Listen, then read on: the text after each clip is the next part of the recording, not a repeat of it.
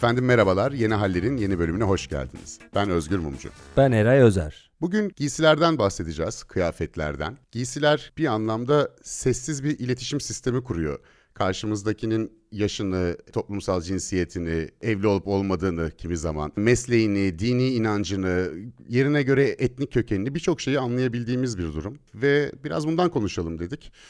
Eray Bey sizin nedir kıyafetlerle aranız? Biraz düşkünsünüz kıyafete bildiğim kadarıyla. Yani benle kıyaslandığında en azından. Evet yani şöyle aşamalı benimkisi.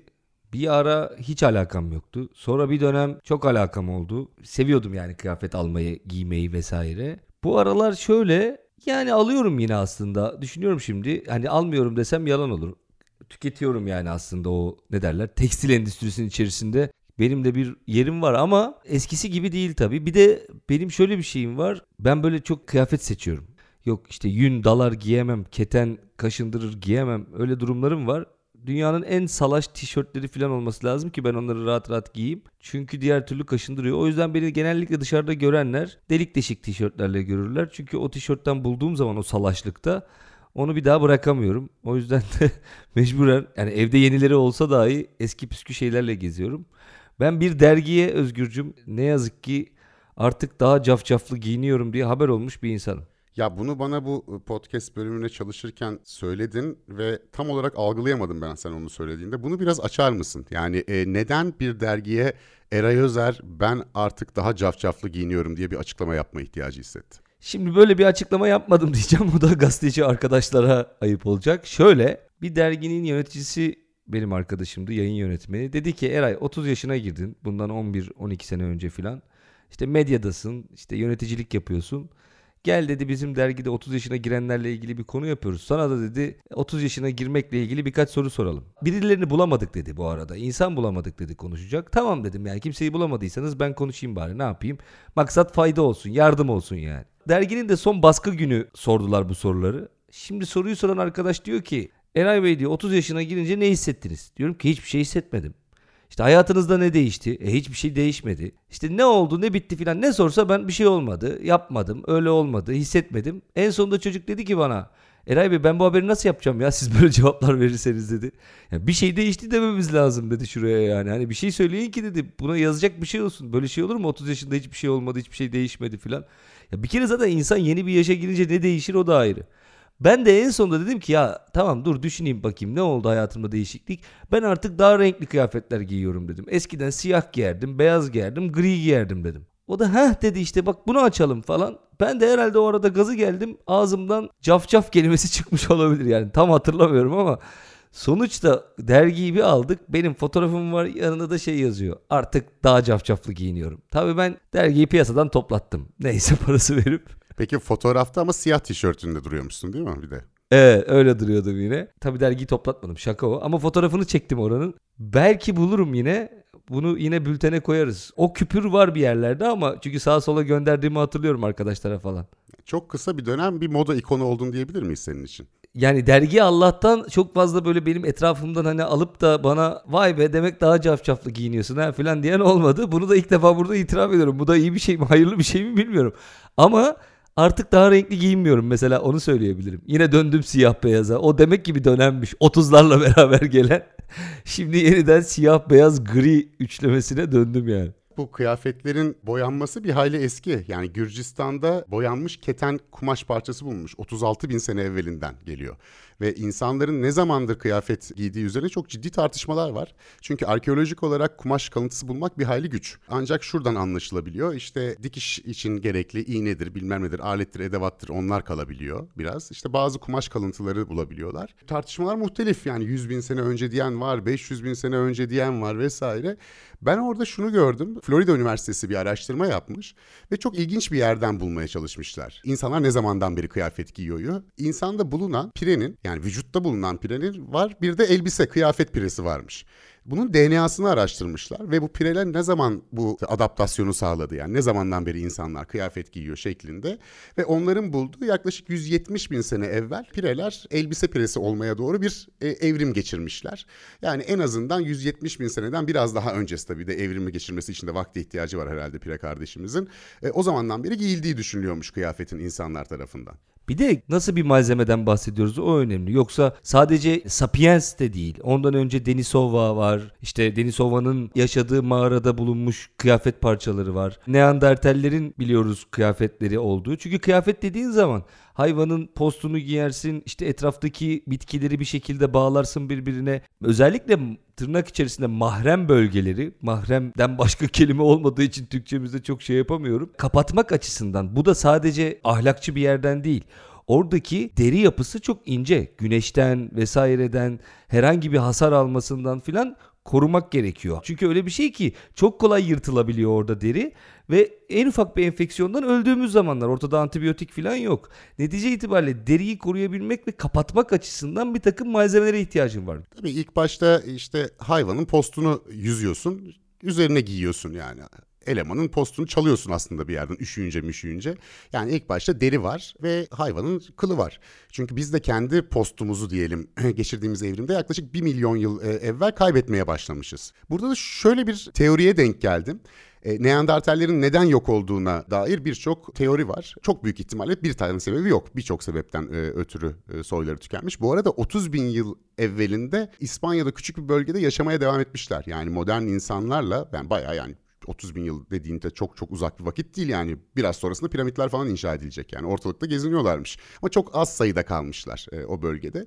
Şu iddia ediliyor. Şimdi deniyor ki bir termal izolasyon birimi var kıyafetlere ilişkin. Termal yalıtım birimi. Klo deniyor buna. Klo birimi. Deniyor ki yaklaşık senin basit kıyafet dedikleri bir katmandan oluşuyor. Yani o şey de olsa, hayvanın postu da olsa, efendim kumaştan da olsa bu 1-2 kiloluk bir termal yalıtım sağlıyormuş. Bir de kompleks kıyafetler var. Yani kat kat giyiyorsun. O da 4-5 kiloya kadar çıkabiliyormuş senin termal izolasyonun. Ve sen 4-5 kiloluk bir kıyafet giydiğin zaman kutup altında bile hayatta kalabiliyorsun. Şimdi Neandertal insanların kompleks kıyafet değil, basit kıyafet yapabildikleri söyleniyor. Bunun bir teknik yetersizlikten ziyade daha çok kıllılar, soğuğa daha fazla dayanıklılar, uzuvları daha kısa uzun süre ihtiyaç hissetmemişler. Ancak 55. enleminde hiçbir zaman yukarısına çıkamamışlar. Yani belli bir yere kadar zaten bunlar soğuğa dayanıklı takılıyorlar gibi gözüküyor. İşte azıcık bir şey giyiyor üzerine öyle e, hayatını idame ettiriyor. Fakat buzul çağı geldiğinde iddia şu ki buzul çağının soğuğundan ziyade rüzgarlar çok fena ısı kaybı getirmiş. Çünkü buzul çağında kutuplar ekvatora göre daha hızlı soğuyor. Rüzgarlar şiddetleniyor. Özellikle orta enlemlerde hızlı ısı değişiklikleri daha şiddetli rüzgarlara yol açıyor. Yani Neandertal bir anlamda hipotermiden ölmeye başlıyorlar. Zaten ben e, soğuğa dayanıklıyım diyor. Bir kat ona yetmiş uzunca bir süre. O ani ısı değişikliklerine adapte olamıyorlar ve soğuğa genelde dayanıklı oldukları için kompleks kıyafet tekniği geliştirmedikleri için 1-2 kiloyla idare ederken buzul çağında o fırtınalara dayanamayıp giderek sayıları azalıyor. Avcılık ve toplayıcılık zorlaşıyor. Yeterince kalori alamıyorlar. Kıyafet için ham maddeye erişemiyorlar. Doğum oranı düşmeye başlıyor. Bebek ölümleri artıyor vesaire falan derken en önemli faktörlerden bir tanesini bu kıyafet meselesi olduğunu ileri sürenler var. Yani Neandertal kardeşlerin başına e, kıyafetten fena fena işler gelmiş e, gibi gözüküyor. Zaten atalarımız da aslında basitçe söylemek gerekirse kıçlarına yaprak bağlamaktan bildiğimiz kompleks kıyafet dediğimiz noktaya ne zamanki bulundukları bölgeden çıkıp dolaşmak zorunda kalıyorlar. Yani yeni yemek bulma, yeni işte yaşam alanları yaratmak için dolaşmak zorunda kalıyorlar. O zaman iklime adapte olabilmek için, soğuğa adapte olabilmek için işte farklı farklı iklim çeşitlerine bu çok sıcak da olabilir aynı şekilde. İşte bir çöl iklimi de olabilir. Tüm bunlara adapte olabilmek için artık kıyafet keşfetme, bulma, giyme zorunluluğu ortaya çıkıyor. Ve keten çok kritik burada. Özellikle keten çok rahat hareket etmeyi de sağladığı için çünkü rahat ferah ferah bir kumaş keten. Daha tabi ortada kumaş yok sadece elyaflar var. Bu elyafları birbirine bağlayarak dikmeye başlıyorlar. Ta işte milattan sonrasını bekleyeceğiz. Çıkrık hayatımıza girecek ki işte çıkrığın icadıyla beraber artık elyafları ipliğe dönüştürüp ipliklerden de dokuma endüstrisi gelişecek vesaire vesaire. Ama oralara gelmeden önce bu elyafları birbirine bağlayarak bir tür basit iğnelerle Bunlar tahtadan da yapılıyor. İşte tahtayı deliyorsun. Bugün bile işte yaban hayatı programlarında filan görürsün. İşte doğada buldukları bazı yaprakları özellikle dayanıklıysa birbirlerine geçirerek kendine kıyafet yapanlar ne bileyim ben onu ip gibi kullanıp da işte sal yapanlar filan. Aynı mantıkla çeşitli elyafları birbirlerine geçirerek, düğümleyerek kıyafetler yapmaya başlıyorlar ve giderek de buna kürkün de vesairenin de eklenip hatta işte bu keten lifleriyle kürkler birleşerek bildiğimiz kıyafetler ortaya çıkıyor. Sorun bir yandan da bunların tarihsel araştırmasında tabii Bunlar dünyanın en dayanıklı şeyleri değiller. Bugüne kıyasla çok daha dayanıklı. Yani eskiden e, bu modern dönemlere kadar evladiyelik dediğimiz yani aslında ömürlük kıyafetler üretiliyor. Yani o kadar bol alınırmış ki gençliğinde bir tane kıyafet giyiyorsun üstüne. Bazı zamanlarda kıyafet o kadar dayanıklı yapılıyor ki ölene kadar neredeyse aynı kıyafetle hayatını geçiren insanlar olurmuş. Bugün öyle mi yani? iki günde üç günde paralanıyor üstümüzde deliniyor vesaire. O zaman malzemesi de demek ki daha kuvvetli.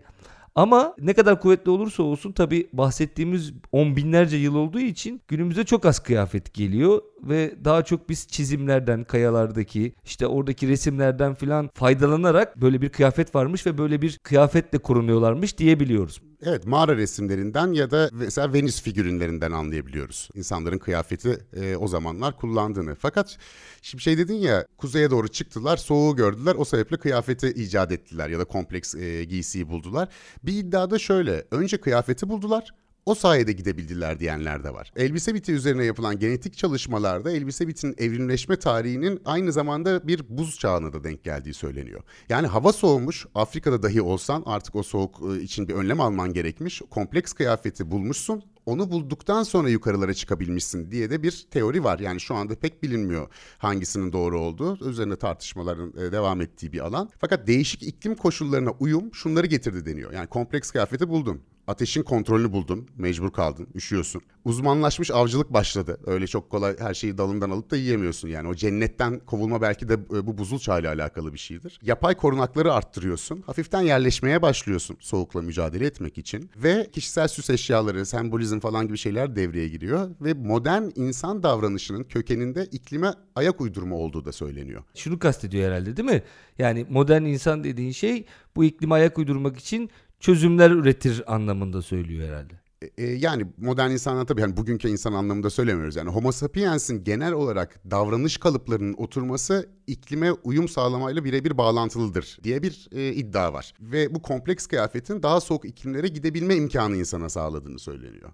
Ve bedeni kıyafetle kaplı insan aynı zamanda sanatını mağara duvarlarına, figürinlere yapmaya başlıyor. Daha evvel büyük ihtimal diyorlar kendi vücudu üzerine yapıyordu işte dövmelerle vesairelerle falanla filanla. E, vücudu artık kapandıktan sonra kıyafetlerle daha soğuk iklimlerdeyken sanata yöneldi. Mağara duvarlarına resim yapmaya başladı. Çünkü üzerine kendi üzerine bir şey çiziktiremiyordu. Şeklinde de bir iddia var ama tabii bunların ne kadar doğru olduğunu ispat etmek bir hayli güç. Bunlar daha ziyade spekülasyon. Büyük ihtimalle şimdi sen böyle söyleyince akıl yürütüyorum. Mesela enerjinin e, vücutta saklanması açısından da çok önemlidir. Yani e, bu da bambaşka şeylere yaramıştır. Yani sindirimin kolaylaşması, beynin büyümesi falan gibi hikayeler var ya onlar da bunlarla ilişkilidir. Çünkü e, gerçekten de büyük bir enerji açığa çıkıyor ısınabilmek için özellikle soğuk iklimlerde. Bazı yerleri sağlama aldığında aslında içeride ciddi bir enerji biriktiriyorsun demektir. Yoksa diğer türlü ısınmak için vücut çok fazla kalori harcıyor. O kaloriden tasarruf etmekte insanların bütün gıda rejimini filan yeme içme rejimini de değiştirmiştir diye düşünüyorum. Yani şu çok tartışılıyor ya bir bilişsel devrim yaşıyor Homo sapiens. Yani böyle milyon yıl duruyor duruyor hep aynı şeyi tekrar ediyor. Sonra birdenbire e, işte dolanmaya başlıyor, tarıma başlıyor vesaire. Bu niye oldu diye çok tartışılır. İşte kimisi der ki et bazlı bir rejime geçti. O da beynini daha çok büyüttü vesaire. Ya da Arthur C. Clarke 2001 uzay macerasında işte uzaydan bir taş blok gelir. Ona dokunan e, işte daha humanoid olan atalarımız birdenbire bilinç kazanır falan gibi. O işte bilim kurguda o şekilde e, ele almış. Buradaki iddiada buzul çağı sebebiyle kıyafet giymeye başlayan insan bir anlamda medeniyetin yolunu bulmaya başlıyor. Çünkü sığınaklar buluyor, yerleşmeye başlıyor. O yerleşme belki bir yerden sonra tarımı da getiriyor vesaire. Yani e, hepimizin bu toplumsal hafızasında olan hani geliyor ya kültürel olarak işte cennetten kovulma, kıyafetin medeniyetle bir ilişkisi olması. Bunların hepsinin temelinde böyle çok geçmiş tarihlerdeki yaşadığımız bir tecrübede olabilir diye bir düşünceden bahsediliyor. Ya giyinme dediğimiz şey bu arada o kadar çok şeyi kapsıyor ki mesela karşı tarafın ilgisini çekmek için de çok önemli bir araç. Hayvanlarda da var ya bir kuş türü vardı işte yuvalarını böyle parlak taşlarla falan toplayıp da ondan sonra dişinin dikkatini çekiyor falan. Mesela bazı kültürlerde erkek giysilerinin çok daha tabiri caizse benim sevdiğim tabirle cafcaflı olduğunu görüyoruz. Böyle kültürlerde kadın kıyafetlerinin daha sade olduğunu görüyoruz. Çünkü işte erkeğin karşı tarafın cazibesini e, mahzar olması daha önemli bir durum. Şöyle bir deney yapmışlar mesela Hollanda'da. Bir alışveriş merkezinde bir anketör grubu var. Anketör gruplarının bir tanesini markalı giydirmişler. Bir tanesini de normal işte hiç marka falan giydirmeden normal kıyafetlerle salmışlar. Anket yapmak için, insanlara soru sormak için. Marka giyinenlerin diğer insanları ankete ikna yüzdesi %52. Sordukları iki kişiden birini ikna etmeyi başarmışlar. Markasız giyinen garibanlarsa ancak %13 e, oranında ikna başarısı sağlayabilmişler. Düşünebiliyor musun yani eğer markalı giyinip de adama sizinle bir anket yapabilir miyiz diye sorarsan her sorduğun iki kişiden biri tamam hadi yapalım diyor. Üzerinde herhangi bir marka yoksa 10 kişiden biri tamam hadi seninle anket yapalım diyor. Yani aslında hayatımızın her alanında insanların bazı davranışlarını değiştirmek ve manipüle etmek için bile kıyafetleri kullanıyoruz. Benim bir abim var o bana şey demişti. Yani ben hiç sevmiyorum takım elbise falan nefret ediyorum ama sırf mecburiyetten gidip en pahalısından 2-3 takım aldım. Buna önem veren adamlarla toplantı yapacağım zaman giyip de gidiyorum demişti. Halbuki işte buluştuğumuz ortamlar hiç de o takım elbiseye falan gerek olmayan kafelerde buluşuyorlar yine vesaire ama arabadır, kıyafettir vesairedir. Bunlar aslında karşı tarafa bir şey anlatmanın bir yöntemi. Biz zaten bunun çocukluğumuzdan biliyoruz Nasrettin Hoca'nın ye kürküm ye hikayesi tam bu değil midir? Önce bir davete gider, üstü başı hırpanidir, e, yemek vermezler. Sonra ertesi gün aynı davete, herhalde bir düğün böyle 40 gün 40 gece sürüyor. Bir samur kürkle gider, hemen baş köşeye misafir edilir. İşte bir çorba verilir hemen önüne. O da der ki işte e, kürkünü alır çorbaya banar ye kürküm ye der. Yani gerçekten de kıyafete bir ihtimam gösterildiği bir e, itibar kaynağı oldu. Birçok kapılar açabileceği de ortada. Abi bu çocukluğumuzdan biliyoruz dedin de bu gerçekten travmatik bir şey benim için ya. Bu markacılık diye bir şey vardı bu ergenlikte. Abi psikopat arkadaşlarım vardı gelip pantolonundaki dikişi sayıyor. Orijinal Levi's mı değil mi filan diye karar vermek için. Ya böyle adam o dikişi sayısını ezberlemiş çocuk. Ben böyle bir şey hatırlıyorum ya. Yok böyle etiket tarafında mı cep tarafında mı ne bilmem ne ile bilmem ne arasında şu kadar sayıda dikiş olmazsa o orijinal değilmiş. Çünkü o zaman hakikaten sahtesini maddesini alıyorduk. Ben bir de gariban gibi anneme tutturmuştum bir tişört için Quicksilver. Gidip onun sahtesini almışım. Ben ne bileyim abi. At nalı kadar logo varmış burada sol tarafında. Meğerse o Quicksilver'ın küçücük siyah logosu oluyormuş tamam mı? Benimkine o kadar dandik ki böyle dikişli ipten yapmışlar logoyu böyle mavi hiç unutmuyorum. Böyle eşek kadar. Ben de büyük olunca iyi oluyor mu zannediyorum artık. Ne 11-12 yaşında filanım. Abi onunla çıktık mahalleye. Mahallede çünkü çok şey yapıyorlar kınıyorlar. Markalı kıyafetin yoksa insan yerine koymuyorlar. Onunla çıktım aldım hani artık giydim Quicksilver'ım var falan diye. Ulan bir gülmeye başladılar bana. Bunu mu aldın? Ha nereden aldın? Beyazıt'tan mı aldın falan diye. Ne var ya diyorum. Meğerse adam o küçücük olacakmış o logo bu tarafta orijinalinde.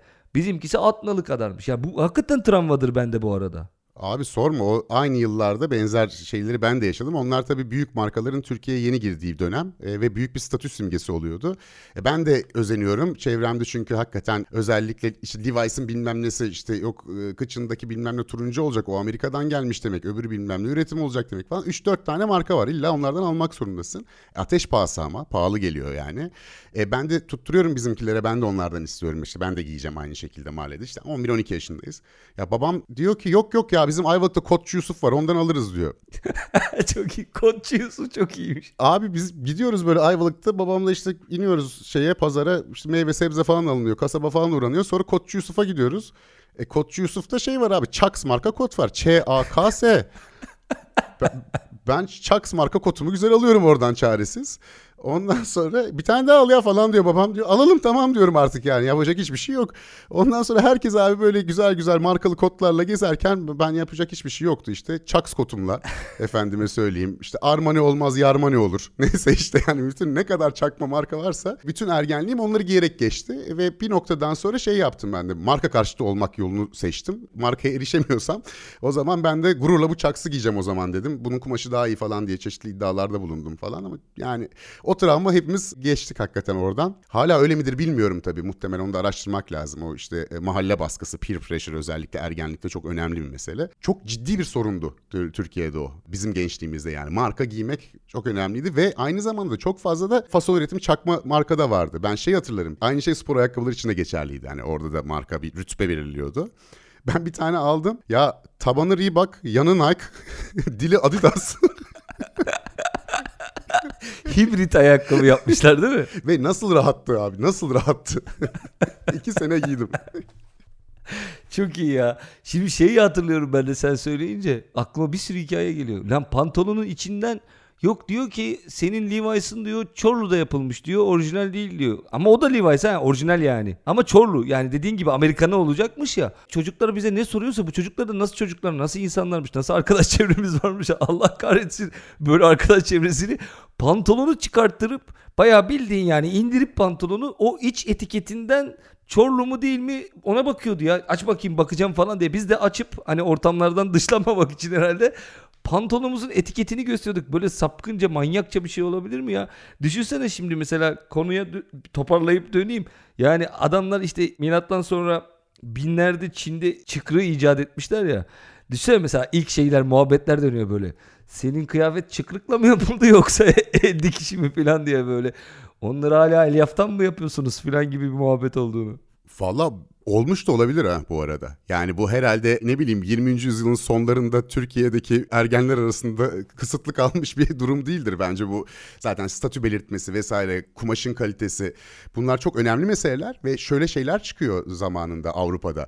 Yani bu e, endüstriyelleşmeyle beraber işte yeni zenginleşen burjuva sınıfı falan da daha önce aristokratların erişebildiği kıyafetlere eriştiği zaman ve o erişebildiği kumaşlara eriştiği zaman kanunlar çıkıyor. Sen bunu alamazsın. İşte belli sınıftakiler belli bir şeyleri tüketebilir falan gibi kısıtlamalar getirilmeye başlanıyor. O zamandan beri büyük bir dertmiş demek ki bu.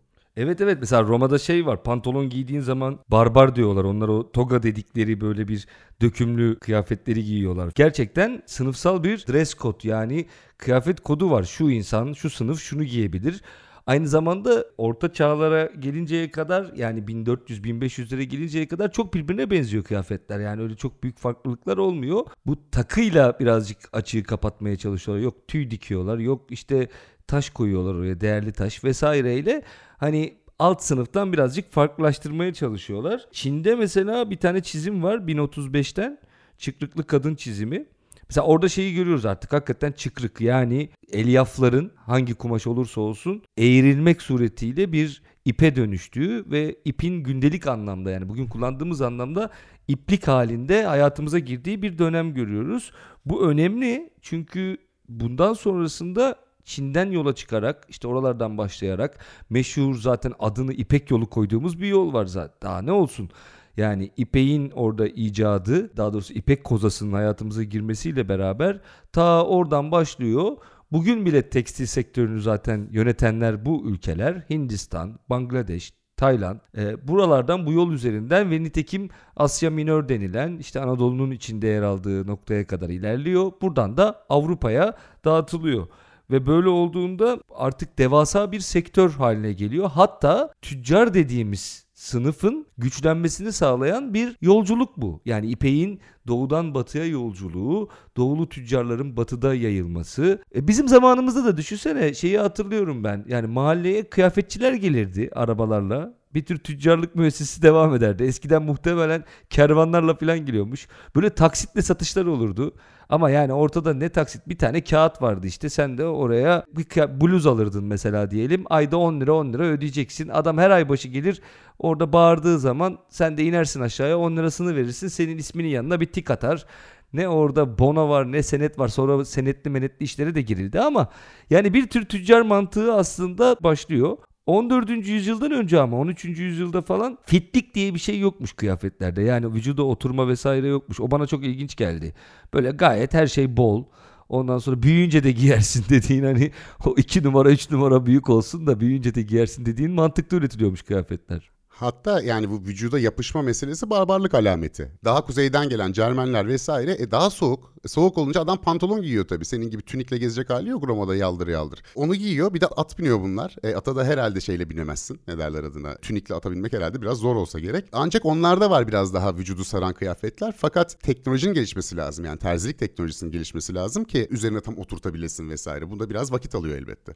Bu arada terzilik dedin de mesela enteresan bir şey. 18. yüzyılda filan iş endüstrileşmeye başladığında terziler çok tabi isyan ediyorlar. Nakışçılar, terziler. Fakat abi bugün bile el yapımının moda sektöründe, tekstil sektöründeki yeri ayrıdır. Her zaman aslında elle üretilen bir şey olmuş bir yandan da.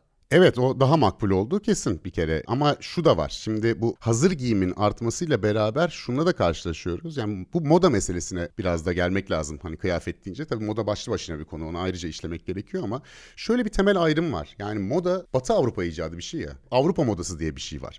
Mesela Hint modası, Çin modası geleneksel kıyafetleri var onların daha ziyade baktığında. Şuna bağlıyorlar bunu da. Şöyle bir makale okudum yani niye bir Avrupa icadı olarak bakılıyor e, moda kavramına diye. Giyim tarzları sıklıkla değişmeyen toplumlar var. Bunlara zaten kostüm dönüyor. E, ve dönemsel olarak sıklıkla değişen toplumlar var. Burada da moda deniyor. Ve e, Osmanlı, işte Hindistan, Çin, Japonya kıyafet sistemleri daha statik. Bunu Brodel şöyle açıklıyor. Yani Batı'da belli bir değişim var, doğuda sert hiyerarşiler var diyor. İşte Neil McKendrick diyor ki sosyal hareketsizlik ve fakirlik modanın Avrupa dışında gelişmesini engelledi diyor. İşte Lipotevski var, Avrupa'ya özgü koşullar, aristokratik hayat, saray topluluğu, şehirlerin gelişimi. Ama aslen özgür seçimleri olan birey kavramının çıkışıyla diyor moda karşımıza çıktı. Bu çok mu Avrupa santrik, Avrupa merkezci bir izahat diye düşündüm. Sonra biraz inceledim bu moda meselesini. Hakikaten bu Hindistan'da, Çin'de vesairede gelen hanedanlar siyasi değişikliklerle ancak bazen kıyafet değişebiliyor. Yani Hindistan'da mesela Babür'den itibaren Müslümanlar da var. E, Müslümanlarla Hinduların kıyafetleri farklılık gösteriyor. İşte Babür'den sonra gelen Akbar bazı giyim kodları belirliyor. Sen şöyle giyineceksin, sen böyle giyineceksin diyorlar. Hakikaten de öyle giyiniyor.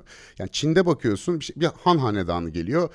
Daha önceki bir Moğol hanedanı varmış. Onun etkisini silmek için mesela daha geleneksel Çin kıyafetlerini giyilmesi yönünde irade belirtiyor ve insanlar öyle giyiniyor. Yani kumaş ve renk hiyerarşilerinde hanedanlarla değiştiğini görüyoruz. Ve şöyle deniyor yani moda bir Avrupa icadı değil. Modanın öncülleri bu tip toplumlarda da var. Fakat bir sosyal kurum olarak Moda Avrupa'da çıkıyor gerçekten. Yani Çin, Hindistan, Japonya'da dar bir çevrede kalıyor bu moda meselesi. Ancak çok elitlerde, çok aristokratlarda bahsedebiliyoruz bundan.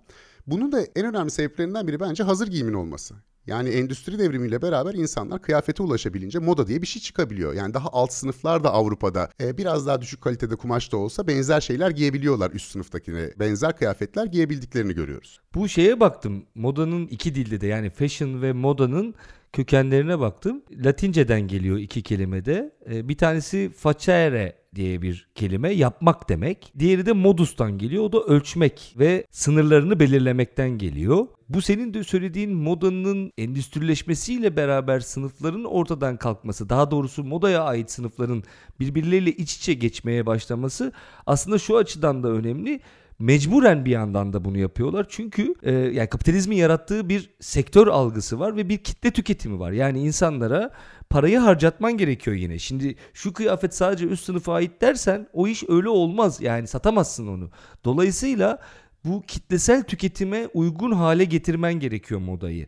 Yani sınıfsal ayrımları bir nokta ortadan kaldıracaksın ki e, ne olacak? Kitleler diyecekler ki evet işte e, ben de tüketebiliyorum, ben de param var gidip alabiliyorum. Bu aynı zamanda yukarı doğru hareketliliği de mümkünmüş gibi kılan, sana öyle hissettiren bir illüzyondan ibaret aslında. Yani sen çok pahalı bir Louis Vuitton çanta aldığında kendi örneğin artık kendini başka bir sınıfa ait gibi hissetmeye başlıyorsun. Ama gerçeklikte o sınıfın bir parçası değilsin. Ama bir çantayla sana başka bir dünyayı vaat ediyor veya bir tişörtle, bir pantolonla, bir ayakkabıyla. Dolayısıyla sınıflar arası geçişkenliğin bu yeni dünya düzeninde, yeni kapitalist düzende mümkün olduğunu da sana anlatmış oluyor moda aracılığıyla. Tam da senin söylediğin gibi yani 1400'lerde, 1500'lerde, 1600'lerde ta 18. 19. yüzyıla gelene kadar çok sert kıyafet kodları var. Sen şunu giyersin, o bunu giyer. İşte zengin mesela hareketini kısıtlayan kıyafetler giyiyor. Niye? Bir yandan şunu da anlatıyor sana. Ben hareket etmek zorunda değilim ki arkadaşım. Tarlada çalışan sensin diyor.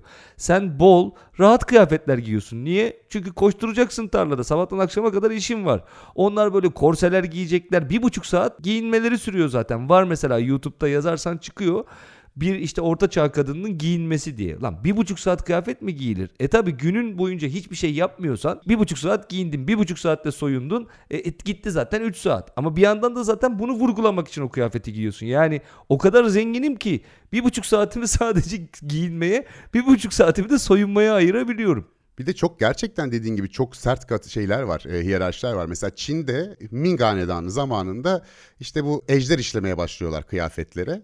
Aslında o da bir Moğol sembolizmiymiş. Bir şekilde onu e, Ming Hanedanı kendine almış. Şimdi sen hanedana aitsen kıyafetindeki ejderin beş pençeli. Asilsen dört pençeli. Yani şey gibi ya orgeneral korgeneral gibi rütbelerin var yani. Yüksek rütbeli bürokratsan kırmızı giyiyorsun. Orta rütbeliysen mavi, düşük rütbeliysen yeşil giyiyorsun. Yani o da karate'deki gibi işte siyah kuşak beyaz kuşak gibi. Gerçekten bunlar çok belirli ve yaptırımları var tersi bir hareket yaparsan da. Evet evet şeye benzettim ben bunu. Plantzas'ın bu teorisi vardır. Miliband'la beraber siyaset teorisi. Devletin göreli özelliği diye bir şey vardır. Yani der ki devlet mesela atıyorum Türkiye Cumhuriyeti'nde Kürdün de Cumhurbaşkanı olacağını mümkün kılar. Çünkü işte herkes Cumhurbaşkanı olabilir. Bunu anlatır. Turgut Özal Kürt kökenlidir filan. Böyle hikayeler anlatılır ya. Kıyafet meselesi, moda meselesi de birazcık buna benziyor. Yani herkesin bir gün tırnak içerisinde bir Sabancı Koç olabileceğine delalet birazcık da aslında giydiği kıyafetten yola çıkarak. Yani onlar giyiyor ama şu arada şöyle bir fark var. Tabi onda o kıyafetten 10 bin tane var, 10 tane var, 100 tane var neyse. Sen bir tane alıyorsun. O da böyle işte bir yıllık maaşından arttırıyorsun işte her ay. Ve o sayede gidip alıyorsun. Olsun ama Bende de var mı? Var. İşte 40 yılda bir giyiyorsun. O özel bir yerde duruyor. Çıkartıyorsun onu bugün giyeceğim diye. Niye? Çünkü onu birilerinin görmesi gerekiyor o sırada filan. Hem bunu yapıyor. Yani senin aslında sınıf değiştirebileceğini bir şekilde sana anlatmış oluyor. Hem de bütün sınıflara onu satmak istiyor. Mümkün olan her sınıfa. Şey vardı ya mesela bazı markaların bizde çok taklitleri işte olur ve meşhurdur Türkiye bu açıdan. Hatta derler ya Lacoste'un sahibi gelmiş bizdekinden bile iyi demiş işte şeyi gördüğünde oradaki tişörtü gördüğünde diye bir efsane vardır ya. Mesela bazı markaların taklitlerinin piyasada dolaşmasına izin verdiğini yani çok fazla baskın yaptırmadığını biliyorum ben. Zaten o sınıfın o markayı alamayacağını düşünüyor ve asla hiçbir şekilde sahibi olamayacak biliyor yani o onun hedef kitlesi değil. Kendi markasını tüketecek insanın da gidip sahtesini almayacağını hesap ediyor ve diyor ki bırakın benim markam her yerde dolaşsın insanların üzerinde. Sahte veya değil. Sonuçta o markam geziyor mu? Benim Quicksilver gibi böyle at nalı kadar geziyor. E, o gezdiği sürece buna izin vermek lazım diye düşünüyor. Ya çok acayip. Tabii şimdi biraz daha azaldı. Daha ciddi tedbirler alıyorlar ama ben çocukken hatırlıyorum işte pazar yerlerinde falan e, bir sürü taklit şeyler olurdu. Özellikle Lacoste. Bin tane çeşit markayı da taklidi vardı ve şöyle satıldığını hatırlıyorum ben. Hakikisinden orijinal bir abi demişti satıcı. Çok iyi lafmış. Tabii hakikisinden orijinal dedi. Helal olsun deyip almıştım ben de çocukken. Bu senin söylediğin bu sanki e, sınıf değiştirebilecekmiş ilizyonunu sana yaratması haricinde bir de batılılaşabilirsin ilizyonunu da yaratıyor. Kıyafet devrimi yapmış bir ülkeyiz biz. Ve bunun tabii temelleri var. Yani birdenbire Atatürk geldi hadi bakalım şapka takacaksınız dedi gibi basit bir hadise değil bu. Yani meşrutiyetten beri, tanzimattan beri bir batılılaşma meselesinde bir kıyafet ayağı da var bunun. Ve özellikle erkek kıyafetinde bir batılılaşma başlıyor. İkinci Abdülhamit zamanında daha çok. Ve geleneksel Osmanlı terzileri onları dikemiyorlar. Yani çünkü insan anatomisi üzerine oturacak vesaire onların bilgileri modern batı kıyafetlerini dikmeye uygun değil ilk başlarda. Ve bütün terziler gayrimüslim işte Leon var, Vidovic, Mendelino, Asmalı Mescid'de Kekeme Vangel, işte Sirkeci'de Civelekyan falan gibi daha çok gayrimüslimler batıya daha yakınlar. Onlar biraz e, terzilik yapmaya başlıyorlar. Ve ilk Türk terzimiz Osman Zeki Terzioğlu. Paris Terziler Akademisi'ne gidiyor, güzel diplomasını alıyor. İlk Müslüman Türk terzisi 1880'de doğmuş. Yani Atatürk'e yakın bir dönemde aynı kuşaktalar. Ve Serveti Fünun'da övülüyor mesela. Ya diyor hep gayrimüslimlerden almayın artık bizim de Müslüman Türk batılı terzimiz var diyor. Güzel hem de gitti Paris Terziler Akademisi'nde okudu diye. Ve işte kitap yazmış. Kadın terziliğinde moda renkler 1921 senesinde. ilk hazır elbise fabrikasını falan kurmuş. Şimdi modernleşmenin taşıyıcısı bir anlamda Osman Zeki Terzioğlu bir dönem. Ve e, sonra da işte bu kıyafet devrimi vesaire falan bunların öncülleri var. Birdenbire böyle damdan düşer gibi olmuyor bütün bu devrimlerde. Tabi tabi dünyada zaten birebir de teknolojiyle alakalı abi. 18. yüzyılda arka arkaya icatlar gelmeye başlıyor ve aslında endüstriye dönüşmesi tamamıyla bununla alakalı. Yani endüstri devrimi dediğimiz şey bir otomobil, buharlı makine vesaire ise tekstil sektöründeki gelişme ayaklardan bir tanesi de. Örneğin 1738'de roller spinning makinesi diye bir pamuk eğiren ve eğirdiği pamuğu ipliğe çeviren ama bunu otomatize olmuş bir şekilde yapan bir makine icat ediliyor. Lewis Paul ve John Wyatt tarafından İngiltere'de. 1769'da Waterframe makinesi var. Bunlar böyle özel isimler gibi isimler. Suyla çalışıyor bu Waterframe isminden de anlaşılacağı gibi. 96 tane ipi aynı anda eğiriyormuş mesela bu makine. Waterframe'in icat edilmesiyle onu da Richard Arkwright diye bir arkadaşımız icat ediyor 1769'da. Bunun icadıyla beraber artık e, atölyelerden fabrikaya geçiş resmen yapılmış oluyor. Bundan hemen sonra tarihlere dikkat ettiysen çok yakın birbirine. Yani 1738 dedim, 1769 dedim. 1784'te Edmund Cartwright ilk mekanik dokuma tezgahını yapıyor. Yani bunun otomatikleşmesini sağlıyor o günün şartlarında. Ve ilk mekanik dokuma tezgahı endüstri devriminin en büyük icatlarından biri olarak kabul ediliyor. O kadar hızlı ilerliyor ki buradan sonrasında 1784 de ilginç bir tarih. Yani 5 yıl sonra Fransa'da devrim olacak. Burjuva sınıfı ayaklanacak vesaire. Belli ki sınıflar değişiyor.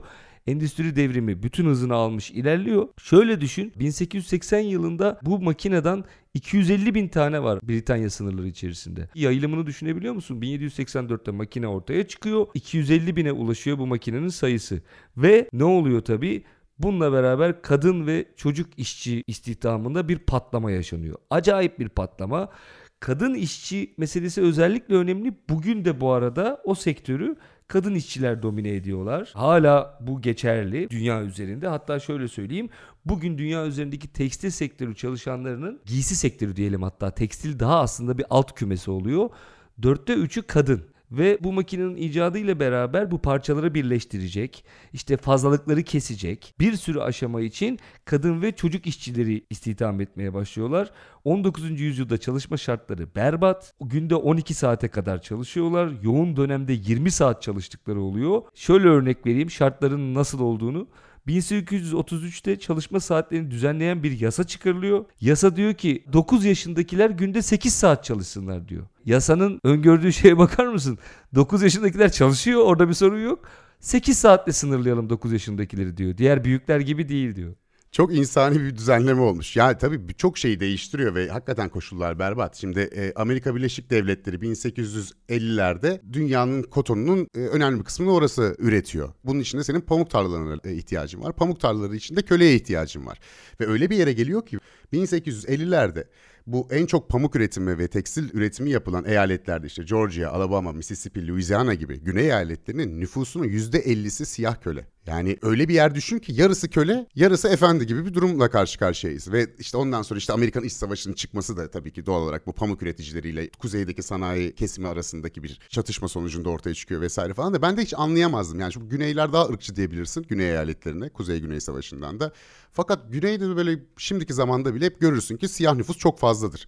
Ya niye o kadar çok siyah nüfus var orada? Yani bu ırkçı yerde niye duruyor bunlar diye hep düşünürdüm. Ya meğer nüfusun yarısı siyahmış zaten orada. Yani ben bu kadar büyük bir oranda köle olduğunu bilmiyordum hakikaten e, o bölgede. Bu arada bu çocuk işçi istihdamı köle deyince aklıma geldi. Mesela dünyanın bazı noktalarında hala zorla çalıştırılma devam ediyor. Bugün zorla çalıştırılan çocuk sayısı dünya üzerinde şu anda tahminen 6 milyon. 6 milyon çocuk zorla çalıştırılıyor. Pamuk tarlaları dedin. Mesela Özbekistan bu konuda mimli bir ülkeymiş.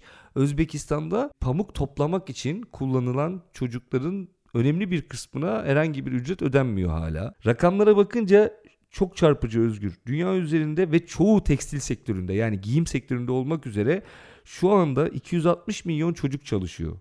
Bunların 170 milyonu yasalarla da yani uluslararası çeşitli örgütler nezdinde de çocuk işçi statüsünde. Hani diğerleri 16 yaş üzeridir. 18 yaşından küçüktür hala çocuk kabul ediliyordur vesaire ama 170 milyonu çocuk işçi statüsünde. E, çocuk işçi sayısı 2000 ile 2012 arasında %30 düşüş kaydetmesine rağmen bugün dünya çocuklarının %11'i iş yüzünden okula gidemiyorlar. Büyük bir rakam. Her 10 çocuktan bir tanesinden söz ediyoruz. Ve dediğim gibi büyük çoğunluğu tekstil sektöründe. Markaların çocuk işçi karşıtı, işte sürdürülebilir üretim yanlısı bir sürü politikası var. Bunu biliyoruz. Her biri de bunu deklare ediyorlar. Diyorlar ki biz çocuk işçi çalıştırmıyoruz. Kaçak işçi çalıştırılmasına karşıyız vesaire. Fakat sektör o kadar büyük ki Tamam marka birebir de mesela tedarikçisinde asla çocuk işçi çalıştırmasına izin vermiyor ama tedarikçisinin tedarikçisi var. İşte onun tedarikçisi var. İş neredeyse tarlaya kadar gidiyor. Yani tarlada pamuğu çocuk topluyor. Bir bitkiden diğerine polenlerin götürülmesi işini çocuk yapıyor vesaire derken bugün hala bu kontrol altına alınmış değil ve tekstil sektörünün en büyük problemlerinden birisi kaçak, sosyal hakları ödenmeyen, sosyal güvencesi olmayan işçiler ve çocuk işçiler. Mısır, Özbekistan, Pakistan, Hindistan, Bangladeş, Tayland ve Çin'de çocuk işçi meselesi ciddi bir sorun. Aslında bildiğimiz bir sürü önemli markanın üretimi de bu bölgelerde yapıyor. Zaten etiketlere baktığımızda eminim hepimiz görüyoruzdur bu bölgelerde üretildiğini. Birebir markalar dediğim gibi çeşitli anlaşmalarla kendilerini belli bir konuda yani çocuk işçi çalıştırmamak konusunda bağlamış olsalar da bu kesinlikle son tahlilde çocuk işçi çalıştırmadıkları anlamına gelmiyor. Onlar çalıştırmasalar tedarikçileri, tedarikçilerin tedarikçileri. Çünkü ortalama bir firma en az 200 tedarikçiyle çalışıyor. Bu tedarikçilerin her birinin de 20-30 tedarikçiyle çalıştığını düşünecek olursak binlerce tedarikçiden söz ediyoruz. Her birini kontrol etmek şu aşamada hala henüz mümkün değil. Yani çok büyük bir evrenden bahsediyorsun. Hakikaten de öyle. Bir de şöyle bir e, durumla karşı karşıyayız. Son 15 senede kıyafet üretimi dünyada iki katına çıkmış durumda. Yani e, gelişmekte olan ülkelerin biraz gelişmeye başlaması, orta sınıfların artması, işte e, üretim maliyetlerinin düşmesi vesaire derken ya bu inanılmaz bir şey. Son 15 senede iki katına çıkmış gerçekten e, üretim ve insanların ortalama geçmiş 10 yıllara nazaran çok çok daha fazla kıyafeti olduğunu biliyoruz. Yani eskiden annelerimizin babalarımızın yatak odasında bir gardırobu olurdu. Şimdi insanların kıyafet odaları var. Böylesine bir tüketimle karşı karşıyayız. Bir aşırı tüketim de var hakikaten bu arada. Yani gereksiz yere de birçok kıyafet alındığı açık ve bir koton tişört yapmak için 2700 litre su harcanıyor. Yani bu bir insanın iki buçuk sene boyunca içme suyu demek. Bunun çevresel de çok önemli etkileri var e, ve bir halde eleştiriliyor tekstil sektörü ve biraz kendisine çeki düzen vermesi gerektiği de özellikle söyleniyor ve bazı markalarda işte daha etik üretim yaptıklarını, çevreye daha saygılı olduklarını söyleyerek e, aradan e, sıyrılmaya çalışıyorlar ve bir farklılık yaratıyorlar hakikaten de. E, Birçok bilinçli tüketici de onlardan alışveriş yapmayı tercih ediyor.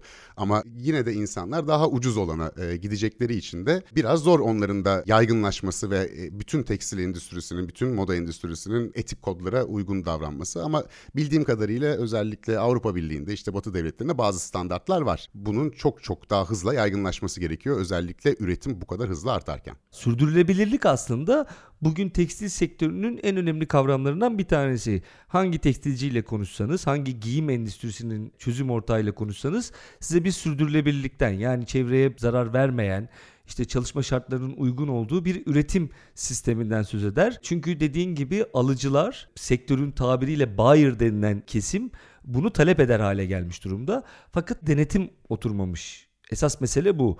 Yani sen kendi üreticini denetliyorsun orası kesin fakat üretici de kumaşı bir yerden alıyor. Kumaşçı ipliği bir yerden alıyor. İplikçi pamuğu bir yerden alıyor.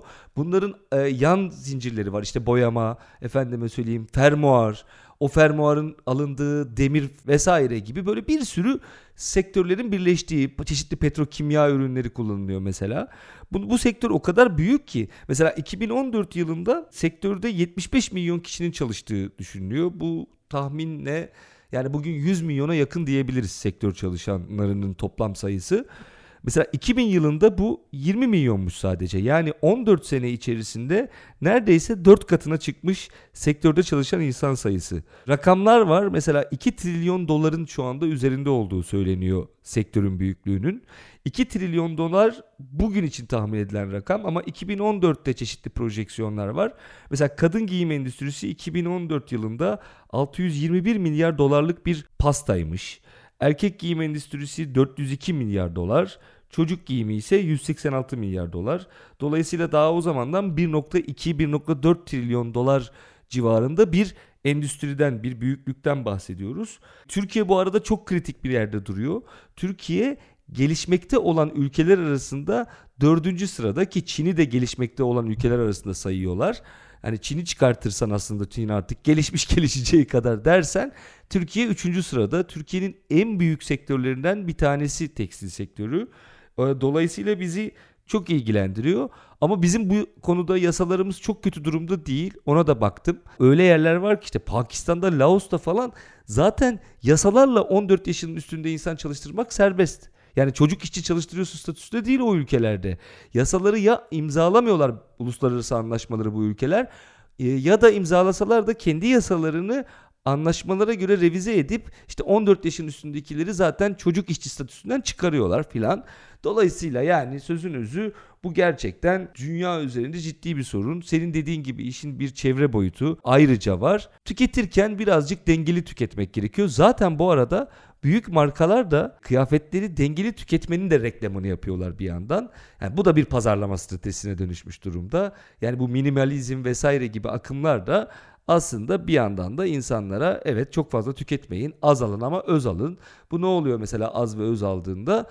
Bir kere alın, en iyisini alın, en pahalısını alın demiş oluyorsun. Aynı kapıya çıkıyor bir yandan da. Ben o zaman şu iki istatistiği de belirterek sözlerime son vereyim. 15 sene içerisinde bir kıyafetin giyilme ömrü %35 azalmış. Yani daha hızlı kıyafet değiştiriyoruz. 2030 senesinde ise moda endüstrisinin ihtiyaç duyacağı arazi %35 artacakmış. Yani %35 daha fazla toprağa ihtiyaçları olacak. E, hem tarım için hem hayvan beslemek için hem işte fabrikalar için vesaire. E, bu oranlara bakarsak gerçekten e, biraz daha az tüketmemiz ve daha bilinçli tüketmemiz gerektiği de açık gibi gözüküyor. Diyerek sözlerimi bitiriyorum ve esen kalın diyorum efendim. Özgür Beyciğim yine son sözü alarak ve o araya da benim vermek istediğim mesajı yapıştırarak bana aynısını tekrar etmek ya da susmak dışında bir şans bırakmadınız. Çünkü ben de şimdi burada diyecektim ki son söz olarak arkadaşlar işte bu rakamlar ortada. Buna göre dengeli tüketmekte fayda var. Ben de mesela bıraktım dakika başı kıyafet almayı siz de bırakın filan gibi bir yerlere bağlayacaktım. Ama sen şimdi bunların hepsini söylediğin için bir şey diyemeyip orkolunu yaptığın için seni tebrik ederek önümüzdeki e, orkoluklarda görüşmek üzere diyorum. Esen kalın efendim. Merhaba. Bu bölüm biterken size ufak bir notumuz var. Yeni hallere destek olmak, bültenimize, konuklu özel bölümlerimize ve köşe yazılarımıza erişmek için Patreon hesabımızı ziyaret edebilirsiniz. Hesaba ulaşmak için patreon.com adresine yeni haller yazıp aratmanız yeterli. Teşekkürler.